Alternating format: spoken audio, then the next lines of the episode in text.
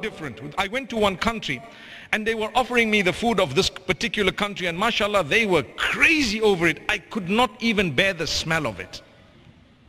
I promise you. And what should I do? Can I tell them that? No, I can't. It's beautiful food. I don't want to insult a gift of Allah. They love it to pieces. But imagine being married to someone as beautiful as their deen is, as lovely as their akhlaq is. You here busy wishing for something and the two of you do not see eye to eye on matters of daily importance. Food is a minor thing.